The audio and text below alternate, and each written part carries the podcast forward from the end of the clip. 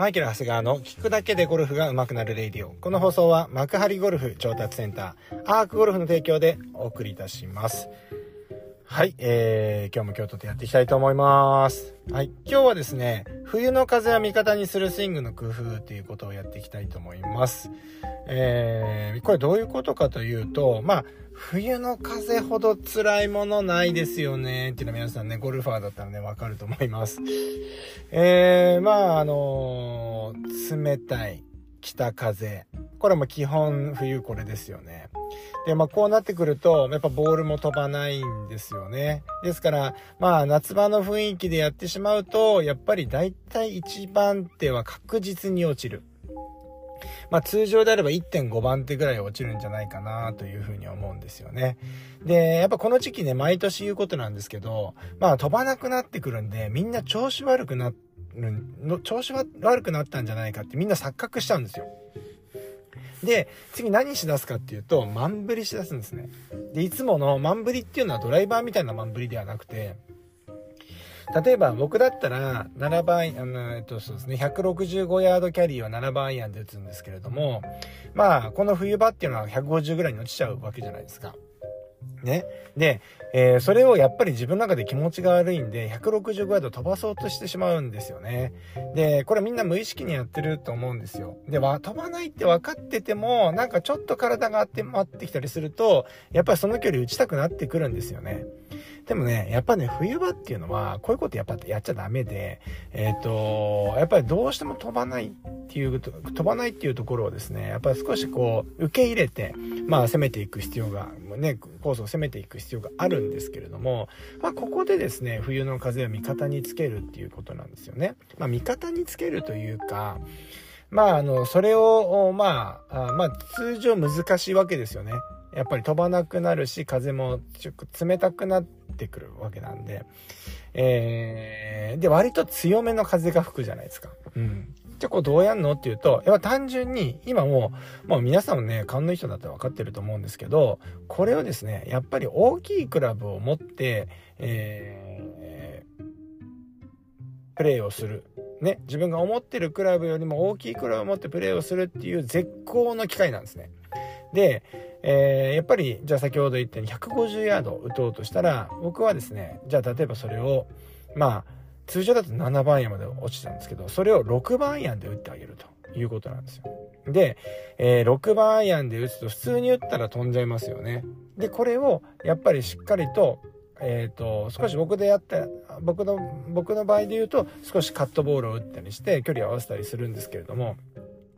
でも、皆さんね、あのー長いからまたボール止まらないかなってね、あの固定観念あるかもしれませんけど、そんなことないですからね。皆さんやっていただきたいんですけれども、今日なんかも、えっ、ー、と、ちょうどラウンドレッスンが、あの、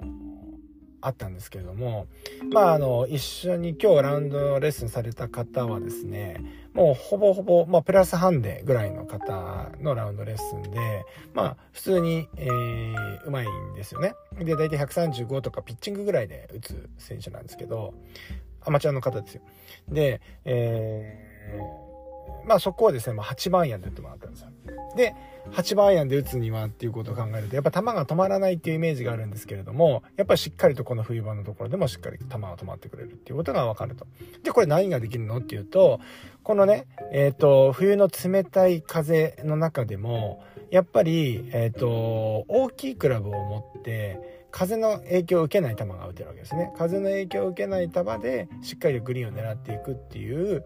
えーえー、ことができるようになるわけなんですよね。で、これはやってないだけでほとんどや、やればできる技術です。これはどのレベルの人でも、まあそれは精度の違いはあるけれども、できるんです。で、冬はまずこういうクラブ選択をしなきゃいけないって僕は思ってるんですね。うん。やっぱ普通にラウンドレッスンすると、やっぱ皆さん目いっぱいのクラブ持ちすぎてるっていうのはね、やっぱね、あの、見ていてすごくいつも感じるところなんですよね。で、大体みんな嫌がるんですよ。大きいクラブ1番手もう1番手も大きく持ってくださいって言うと、まあちょっと顔が曇るみたいなね、え、とかがあるんです。いや、飛ぶし、みたいなのがあるんだと思うんですけど、そういうこと言ってんじゃないです。で、やっぱりこれは何をやってるのかっていうと、まあ先ほどね、タイトルでは、冬の風をね、まあ味方につけていくっていうことになると言ったんですけれども、スコアメイクの味方につけるっていうことではなくて、えー、ゴルフ上達の味方につけてあげると。この冬の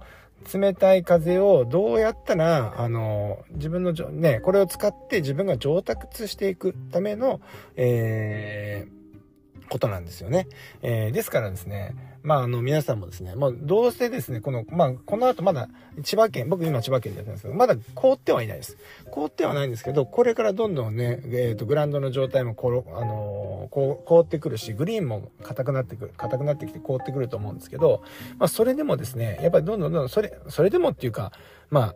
そういう時こそボール上げても意味がないので、しっかりと、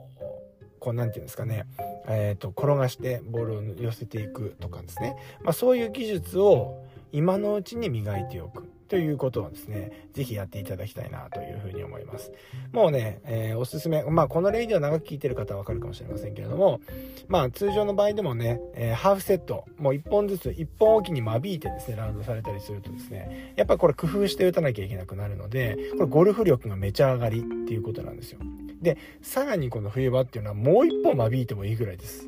そのぐらい大きいクラブでしっかりボールを打っていくっていうかですね、狙っていくっていうことをやるとですね、まあ、あの、ショットが上手くなるっていうこともあるんですけれども、ゴルフ自体が上手くなる。ゴルフ上手いねって言われる人になれる。っていうふうに思います。うん。それにはやっぱりね、長いクラブを持ちますから、先ほど僕言ったように、ただ単純に打つだけじゃなくて、まあ、カットに打てなかったとしても、ドローをね、そこから低いフックで打とうとかね、そういう技術が打てなかったとしても、じゃあ例えば短く持って打つとかね、じゃあボールを右に置いて打つとか、左に置いて打つとかですね。まあ通常やらないようなことをしながら、えっ、ー、と、